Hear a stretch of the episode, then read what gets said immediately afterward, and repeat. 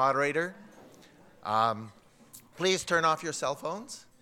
And before we begin, we acknowledge that our event takes place on the lands of the Blackfoot people and Métis Nation of Alberta, Region 3, and pay respect to their past, present, and future cultural heritage, beliefs, and relationship to the land. We commit to our utmost to assist with efforts to mend and heal past and present injustices.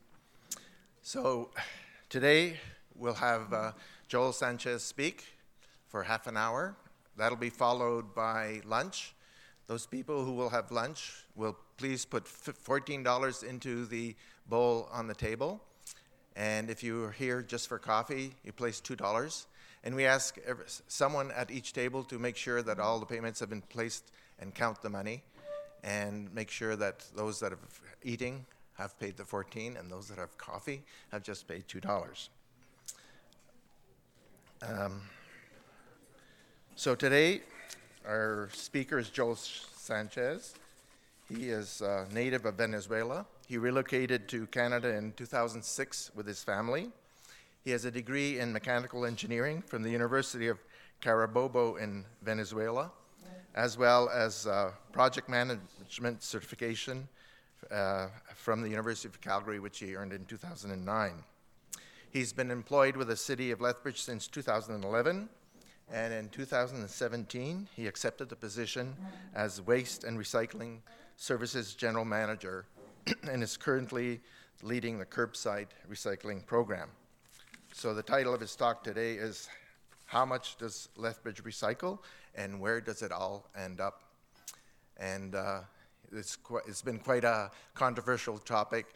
We've uh, tried to get curbside recycling for many years, and finally, when it, we instigated it, uh, to add f- uh, fuel to the fire was just when China announced that they will no longer be taking plastics from, from our country. So it'll be a very interesting talk. Joel, welcome, Joel Sanchez.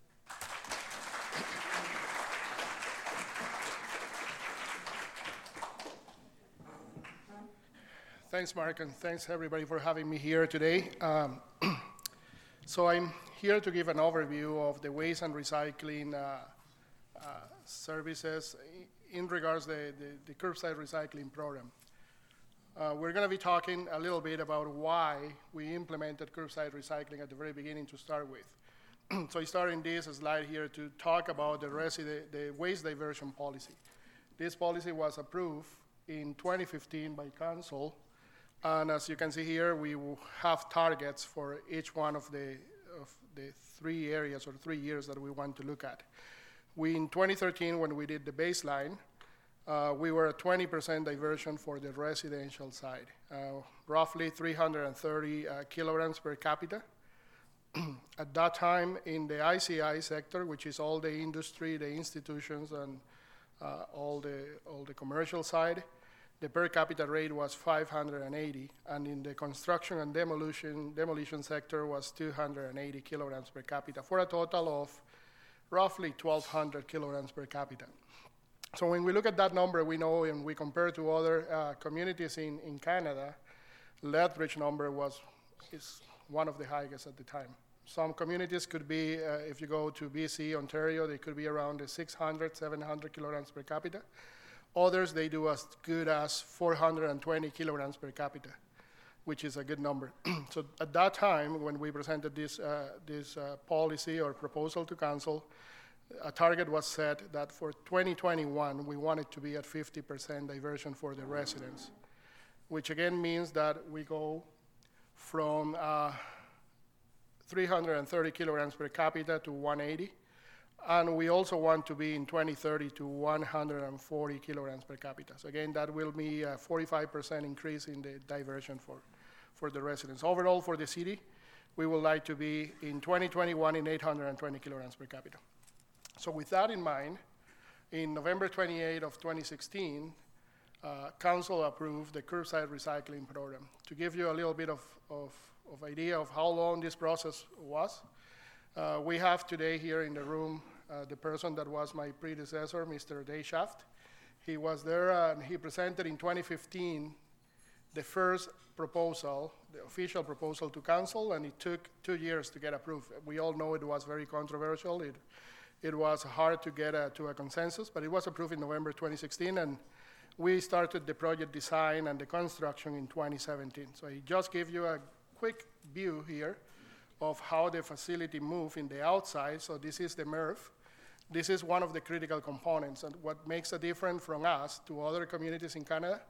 Uh, I think Mark made a comment at the very beginning that just when we decided to go ahead, we had the Chinese sword. I mean, that ban for the Chinese government, and which means that there has to be changes. What happened in the past is that people were wish cycling and they didn't really pay attention to what was putting into the blue bin.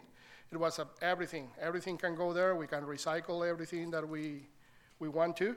The result was that we were shipping materials that were not good to be recycled. And that was causing issues in other countries. Other municipalities, other communities in, in North America were not even paying attention. There was garbage going out. so we, we took that message seriously. And when we decided the program, we decided thinking in quality. That was the number one uh, priority for us. We want to make sure whatever we do, we're not going to be affected by all these new restrictions that we have. Uh, this one here is just a quick, it's really fast. I'm not going to go through all the details, but here you can see how the building inside equipment was installed. Uh, we had the opportunity to talk to many municipalities, to Calgary, to Edmonton. We went to uh, some in Saskatchewan, in BC. We talked to them, and we look at how they were doing business. And based on that, we took a facility that had the best equipment for the time to make sure we were, we were going to be able to separate the materials the way we wanted. Uh, this process that you see here, it took only three weeks for the equipment install. The whole construction was roughly between 12 to 16 months to have uh, the whole facility ready to accept the materials in, in May 5th, uh, 14 of this year. Uh, when it comes to the facility itself and the operations, we also put a big emphasis on who do we get to operate this and how do we do this program. So we got an op- we did an RFP where we searched for the contractor that was going to operate, an ECO from Calgary. They do operate a MRF in Calgary. They were the winners, and they are the ones that are operating that facility today. And in the commodity market side, we did the same thing. We did an RFP, and we the main components was the quality. We want to make sure you guys are sending this material to a responsible market.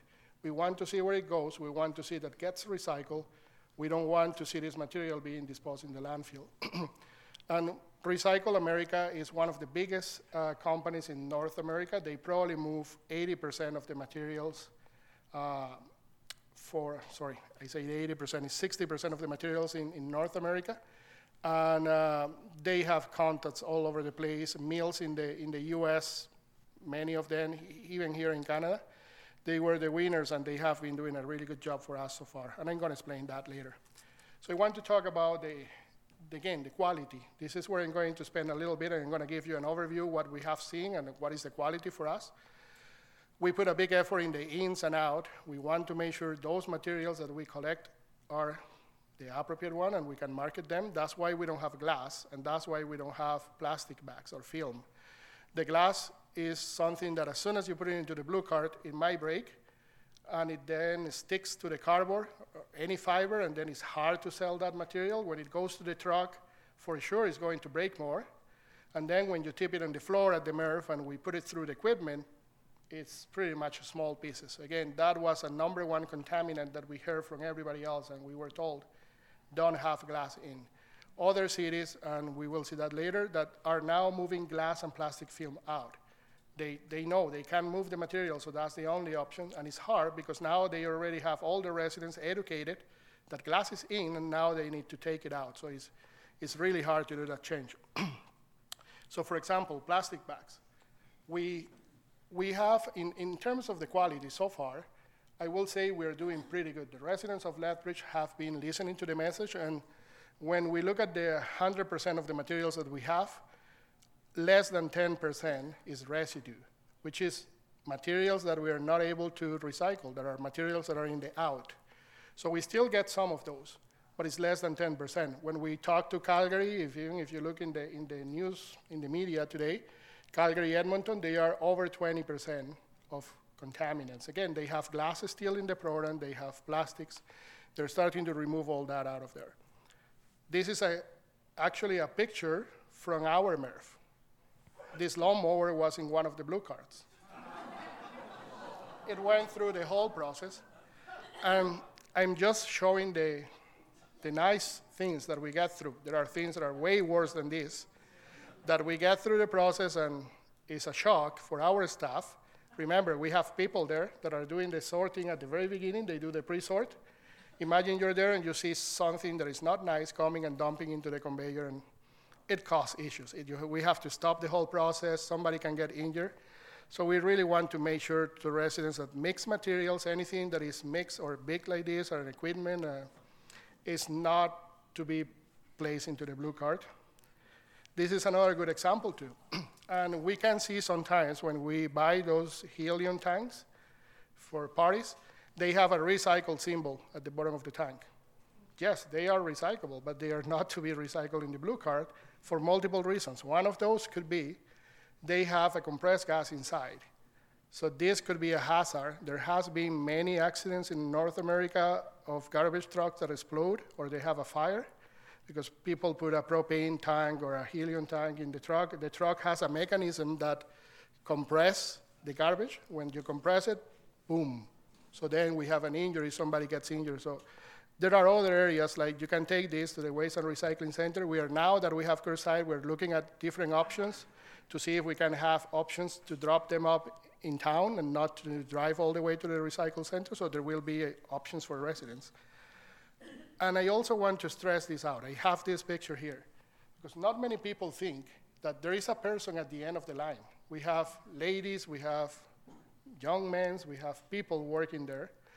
And when we have soil diapers, when we have human feces going through the equipment, it's really frustrating for these workers. And, and they tell us that. And they told us many times, well, is hard. So we always want to stress, we want to make sure we, we put there what we need to. And if you have any doubt, if you don't know if this is recyclable or not, we'd rather prefer that to go to the black or go to the website. There are different tools called 311. We can try to help. We are here to help. Uh, but we want also to make sure we protect these people because that's a tough job. When you go there to the MRF, these people are standing there for seven hours and that conveyor goes so fast that they need to be sorting everything. So on top of that, there is another element now, different materials that are not supposed to be there.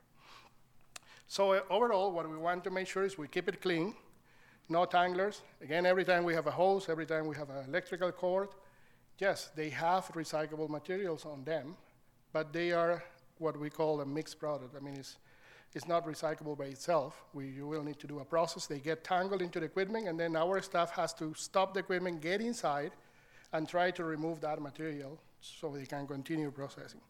And now wish cycling.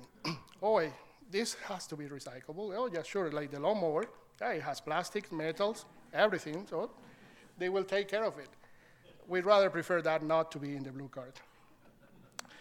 If you have any doubt, any questions, you can go to the curbside website. There is a waste wizard too, where you can go online and you can put the material, and it will tell you exactly what you can do with that material or where you can take it. Uh, we, has, we have also been uh, doing the curbside audits. So we had during the summer 10 people, 10 students, that they were going very early in the morning at 6 a.m. before the trucks and they were checking the bins.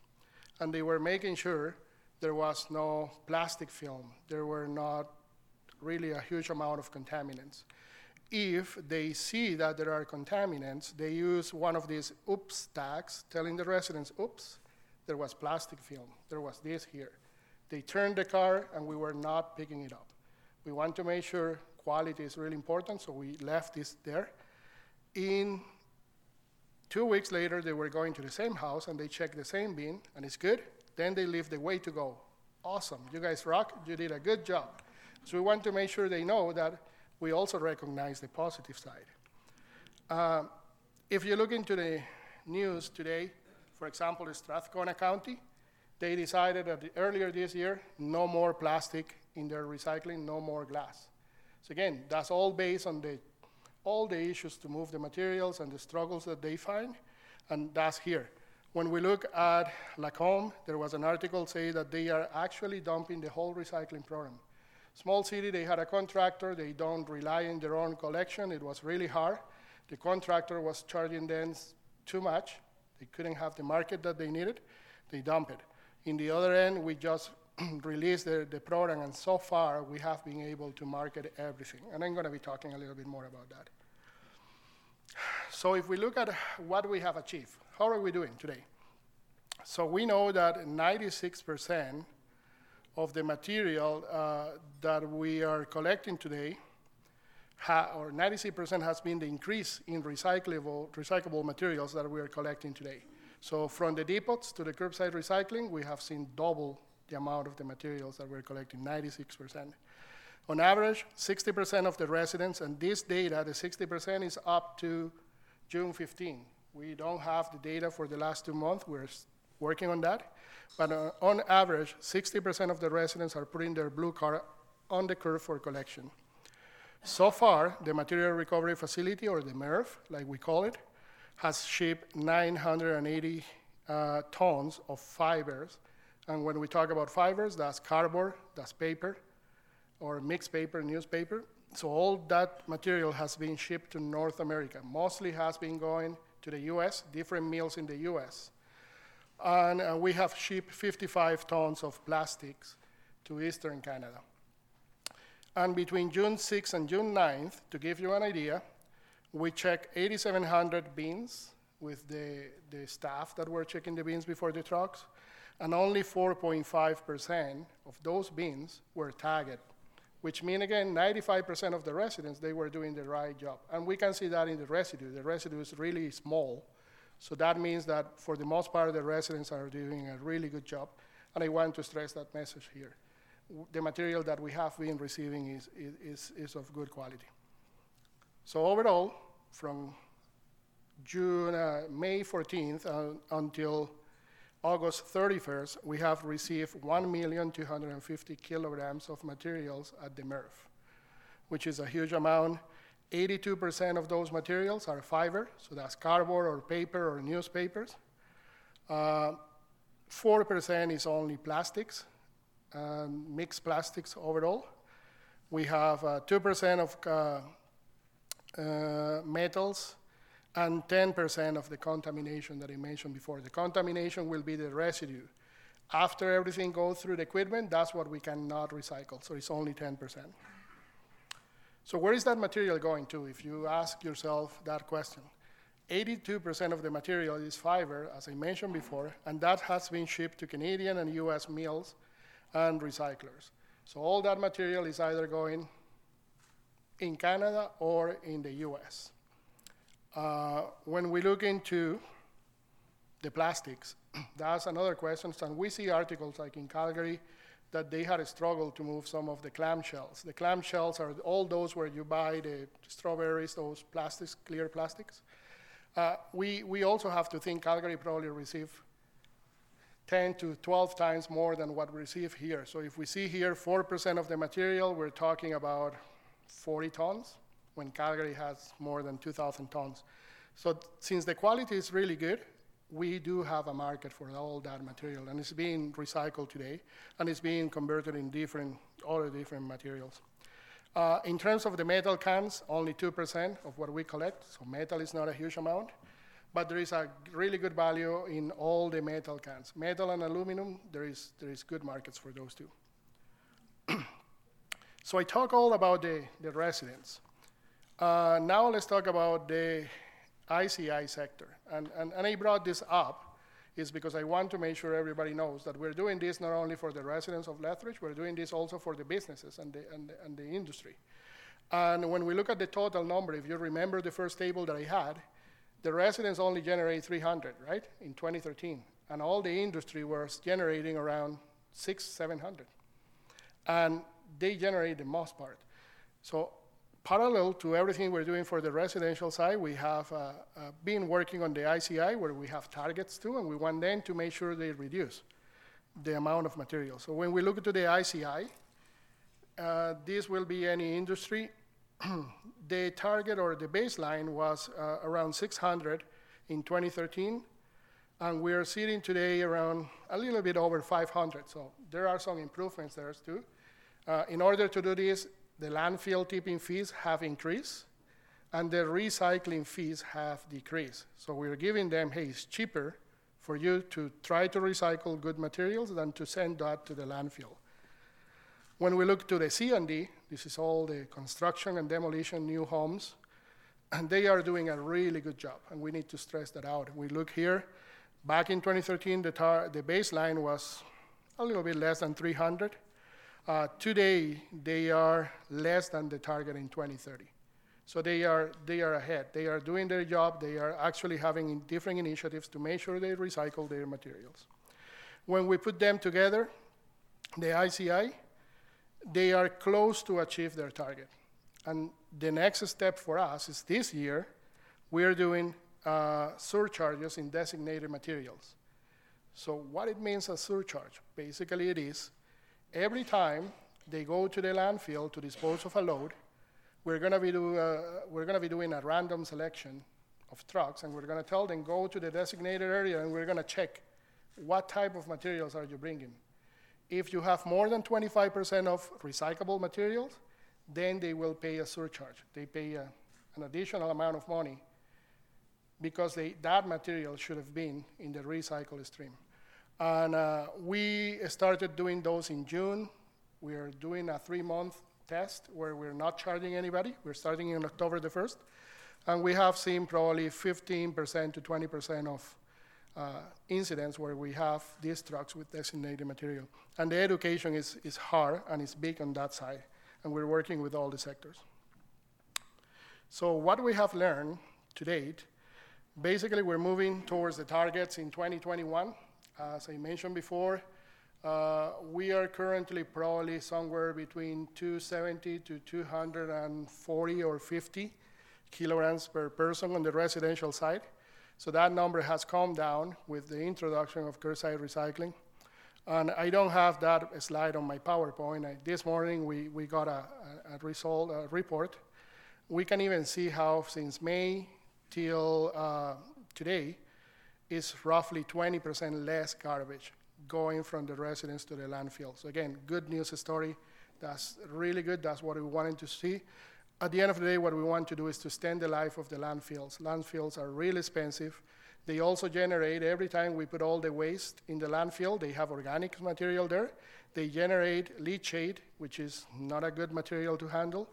They generate more greenhouse gases too, and we contribute to that. There are different uh, consequences too. Uh, when you generate more than a threshold, then the city has to pay tax on those carbon emissions. So we need to make sure we measure that and we keep that number lower. Uh, curbside recycling overall has been really successful. We have been able to achieve what we want. We only have four and a half months, five months, uh, but we have been able to move all the materials. When you do the math, the 82 plus the 4 and the 2, we're moving close to 90%. The 10% that we cannot move is because it's garbage. It's material that wasn't supposed to be there, it's not recyclable. And that material, of course, gets landfill, but we're able to move most of the material that we wanted to. A message that I want to bring today that is really important is quality. Quality, quality, quality. That's what we want to see. That's why other cities are struggling today, is because back in the day when they implemented, I always say there is a benefit to come late into the party. We were the last community in Canada, over 30,000 people with a curbside recycling program. We came late, but we learned from all the mistakes that everybody else did. It took time, yes, but so far we, we are being, we had last week a visit in town from the Recycling Council of Alberta, and we have people from all other municipalities, and they were impressed with the, with the MRF. They were impressed with what we have been able to achieve, and they saw why. They saw they were in the tipping floor, and they told us, your material is very clean, which we all felt that pat on the back is like, you guys are doing good. Um, the residents' participation has been good.